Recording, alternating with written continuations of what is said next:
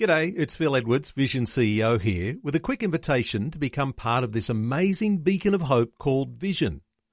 Together we can put our love into action to help people of all kinds build or rebuild their lives on the truth of God. Please consider the part you can play during our upcoming Visionathon appeal, remembering that it's your support that makes Vision possible, including this podcast. Audio on demand from Vision Christian Media exploring faith and the future. Neil Johnson and Bible teacher Dr. Kameel Majdali. We've been turning our attention to the idea of problem solving, but not solving problems on our own, but having a divine problem solving opportunity. God getting involved.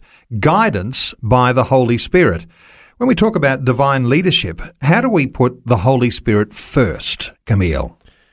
You put the Holy Spirit first by putting everything else last.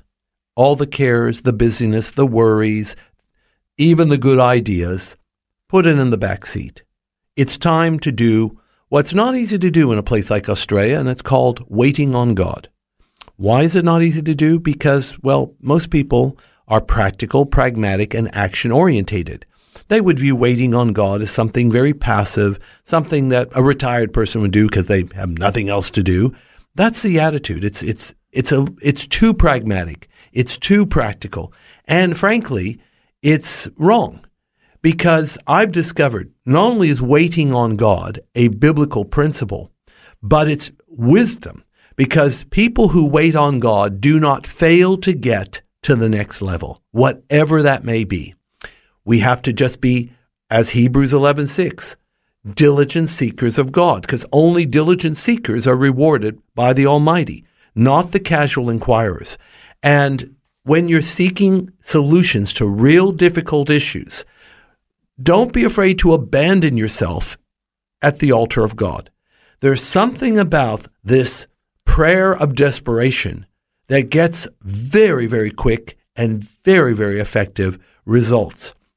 So, yes, seek God and ask for the Holy Spirit to show the way forward.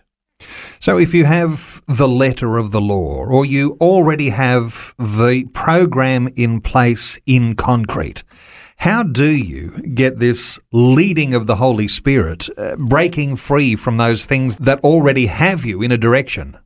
How do you break free? Well, it's like everything else in life.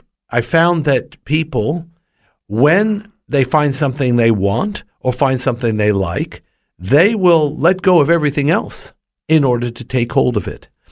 We're going to face, if we aren't already, some incredibly challenging situations.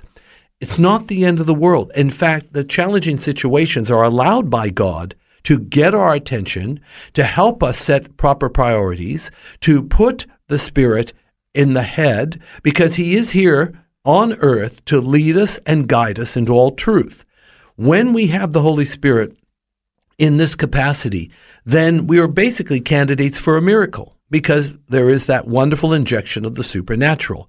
But just remember the phrase in Acts 15 28, which victoriously resolved the crisis in the Gentile church, the Council of Jerusalem. What did they say? It seemed good to the Holy Spirit and to us. Please note, Neil, Holy Spirit came first. We came second. That's how it should be. Because remember, in problem solving, many people want to offer God their good ideas.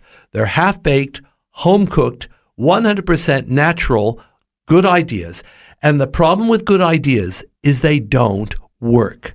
The only one that works is not the good idea, it's the God idea and you get the God idea by seeking God and being filled with the Spirit. Faith and the Future with Neil Johnson and Dr. Kameel Majdali from Teach All Nations. For more from Dr. Majdali, including books and DVDs on prophecy, Bible commentaries, plus today's and other episodes of Faith and the Future, go to vision.org.au. Thanks for taking time to listen to this audio on demand from Vision Christian Media. To find out more about us, go to vision.org.au.